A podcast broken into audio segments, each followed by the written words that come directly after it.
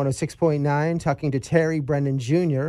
about his father's book called uh, Though the Odds Be Great and Small about Notre Dame's 1957 comeback season. Terry Brennan uh, Sr. was the coach of Notre Dame, and he's still alive, he's still there, but from 1954 to 1958, and had some of the most amazing wins in the history of Notre Dame, which is a school that's had uh, a lot of great wins. So, Terry, thanks a lot for coming on and talking about your father's book.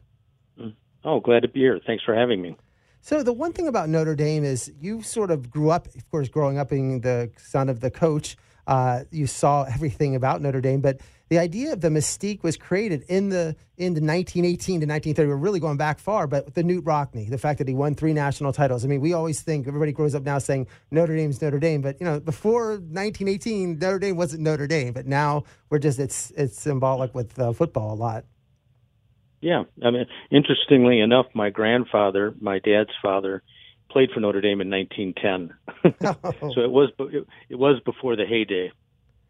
And then um, Frank Leahy, Leahy came and was the coach from 41 to 43. Uh, won the national mm-hmm. championship. And then your dad, the one thing with your dad, not only was he coach, but he was a star player on the team from 46 to 49, winning three national championships. Yeah, actually, he he started in 1945 as a 17 year old freshman with the war underway, and probably one of the only reasons, not the only reason, but a big reason he was there. He's 17 and couldn't be drafted, and uh, they Notre Dame took it on the head a couple of times that year, particularly from the service academies, which were at full strength, and they played. Uh, they played teams like Great Lakes, which was a combination of college players and professional players. So it was it was a crazy time to be playing college football. That and it, was crazier the next year, 1946. Uh, Notre Dame had 200 guys go out for football, and my dad and Bill Fischer were the only two guys that kept their positions.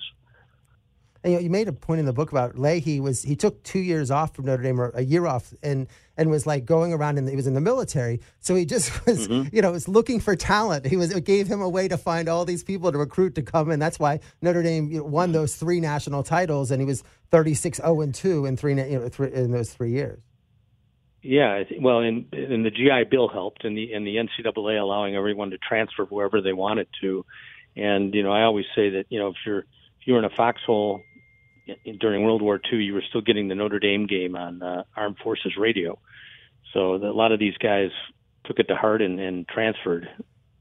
Right. And then your dad was involved in what some people call the greatest game ever played, the 0 0 mm-hmm. tie with Army. And then the next year he returned the kick for a touchdown. So it was like, so he is in lore of Notre Dame just as a player very famous. Yes, yeah. I I had a bet with a friend of mine. We were at one of the games, and uh, he I said he said to me, if I asked somebody who ran the opening kickoff back against Army in 1947, will anybody know? And this was probably 1980. And I said, yeah, somebody's going to know. And sure enough, three guys knew. and then it was so your dad goes, he plays at Notre Dame, and then he's becoming a lawyer and all these other things. And, he, and as he and he's also then coaching in high school, and he wins. Mm-hmm. He's now one of the at, at age twenty to whatever 23 24 he's one of the top high school coaches in the country winning uh, three state titles at mount carmel in yeah. illinois so it's a, it was a, a crazy he wasn't even thinking he was going to go into coaching and then he suddenly becomes this great right. high school football coach yeah he was he was going to law school to join my grandfather's law firm in milwaukee and uh, this was a way to pay for law school at night. Uh, and then he, he ended up with his 1950 teams considered the best high school football team in Illinois. And back then, you didn't have a state championship, but you had a city championship between the public league and the Catholic league. And that game would draw anywhere from 70 to 100,000 people in Soldier Field and he he won three consecutive titles, which was unprecedented. And that's when I think he began to uh, show up on the radar screen of a lot of different uh, people, like the Chicago Cardinals, the Canadian League, and Marquette University interviewed him to be the head football coach. They had a football team back then, and on it went. Well, and then you mentioned how he goes to Notre Dame because they they brought him in in terms of Joyce and Hesburgh, bring him in, Father Joyce and Father Hesburgh, but you talk about the push they were pushing Layup because it was sort of like Notre Dame was having this idea that the Ivy League schools. I went to the University of Pennsylvania, so I saw what happened. The Ivy League mm-hmm. schools used to be the top schools in the country. If you look at Harvard, Yale, Penn, they were the number one teams. And then University of right. Chicago, which just got rid of their football and all, all you know, they just eliminated football. But Notre Dame sort of mm-hmm. was like they they were trying to de-emphasize football, but they didn't want to totally de-emphasize it, and they were like you know one foot in, one foot out type of situation. Right. Yeah, I think you know Father Hesburgh's strategy was a good one. He he he's he was an academic. He's a scholar, a good administrator, and he said, you know, the future of this school is academics, not being a, football factory. And he was very successful in that strategy. Where I think he he missed the boat, and they they took him about ten years to figure it out. Was you could they could coexist with one another. I mean, Northwestern was able to do it. Vanderbilt, Stanford, Rice, Duke, and I think they they realized that they were they were missing out on really their heritage of football and perhaps doing it the right way when it was then being done the wrong way. And uh, know, I think that unfortunately they put uh, they they certainly put my father at a disadvantage when there were no scholarships whatsoever, uh, scholarship limits in the NCAA at the time, and they unilaterally disarmed basically. And and as you point out, they adopted uh, Ivy League sort of rules between the SAT and no transferring and no redshirting. And then your dad, though, so at 25 years old, 25, it's amazing to think he was named the head coach. They forced Leahy out, make your dad the head mm-hmm. coach. Mm-hmm. And and then one of the criticisms was they said your dad only won with Leahy's players because his first two years was nine and one and eight and two. But really, what mm-hmm. it was was they didn't have any scholarships. They were playing with you know, and, the, and the, there was no limits. It was it wasn't like they were playing with fifty scholarships. And the other teams were playing with seventy five. They might have been playing with fifty, and everyone else was playing with two hundred because there was no limits in terms of mm-hmm. the Oklahomas and everybody else how they could use. No, that's right. In which you were playing at that time, which was a crazy way to play football it was platoon systems where entire offenses and defenses would come in, not individuals. So if you've got if you've got three platoons like Michigan State did because they had you know 100 plus scholarships, eventually you're going to wear down the guy with fewer scholarship players, and that's that's what was starting to happen. Uh, he, he did some pretty good recruiting under those restrictions though, and he didn't really he didn't mind the academic requirements that were being put in there as long as they were he had the scholarships and the bodies. And I think he began to show these people that he could actually win in 57 and 58 against just murderous schedules, even while shorthanded. Well, yeah, 56, he had Paul Hornung. It was just, I mean, amazing yep. to think now that a team that was 2 and 8, so it was one the bad year, and Paul Hornung actually won the Heisman Trophy uh, on a 2 and mm-hmm. 8 football team. Yeah, he was a phenomenal player. My uh, my dad, uh, you know, Paul passed away last year or earlier this year, and uh, he he was one of the best. He had nothing but praise for Paul and never had a problem with him. Thought he was one of the greatest football players ever. And then you talked about the 57 season, which had all those great wins. I mean, they came into the season, they started out 4 0, beating Purdue, uh, Indiana, Army, and Pitt. And you should read the book because you really go back into the idea with the rivalries with these teams and brings them up. And then they lost to Navy and Michigan State, but then the game against Oklahoma, 48 games. It's amazing to think we're down here in South Florida, so we remember Miami's 34 wins in mm-hmm. 2000, 2002. Oklahoma had a 48 game winning streak, two time national championships. Bud Wilkinson is their coach, 18 point favorite, and you go in and shut out Oklahoma. Amazing. Right. Yeah, it was. Uh, you know, that was a tough. It mentioned in the book that was a tough November. There were five Saturdays, and they played five consecutive Saturday games, and their first four were against number three, number four, number five and number six. And the last game was against Southern Cal, which is never a, an easy game. And uh, with Oklahoma, though, I think they did a. He would tell you if he is that they did a terrific job of scouting what Oklahoma did, and, and everybody knew what they did. They were a terrific running school.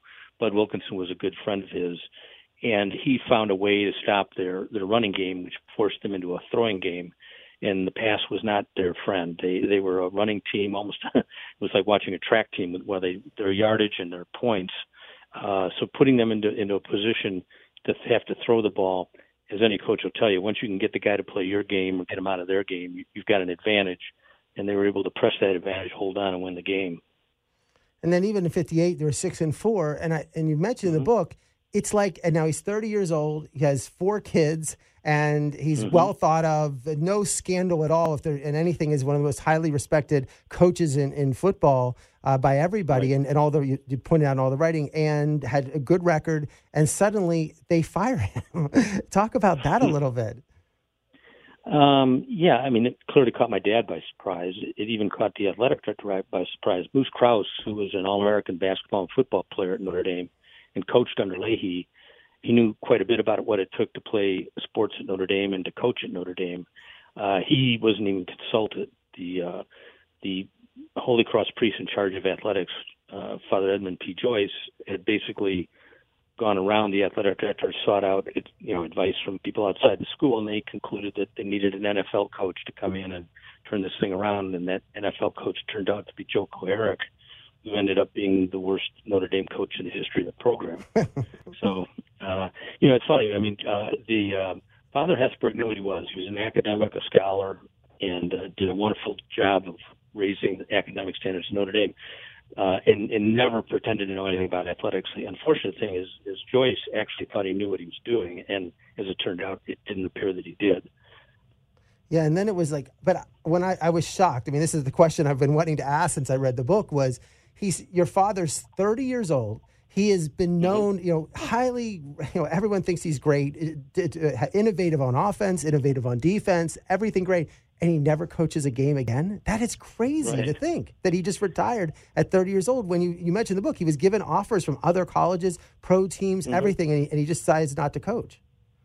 Yeah, I mean, he could have been the head coach at Colorado, the head coach at um, uh, Maryland, and Vince Lombardi, who he would spend summers with, wanted him to join his staff, and ironically, he would have been coaching Paul Hornung again. But I think he'd been in that job, in that position enough to know that you once you get to that level, you'll always get a job, but you're going to be moving around a lot, which is a, a terrible, terrible uh, plight for your family to have to suffer through, moving from time to time, sometimes unexpectedly.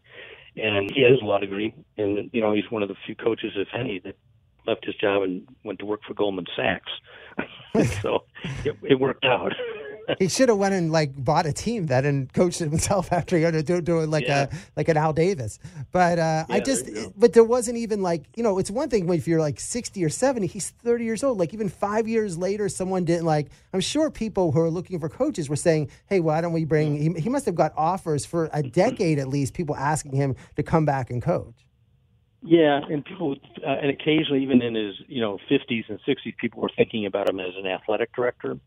Um, but he just, you know, he, he'd been doing what he'd been doing for so long after coaching. He really had no, and he believe me, he knew he knew the pressures involved as well.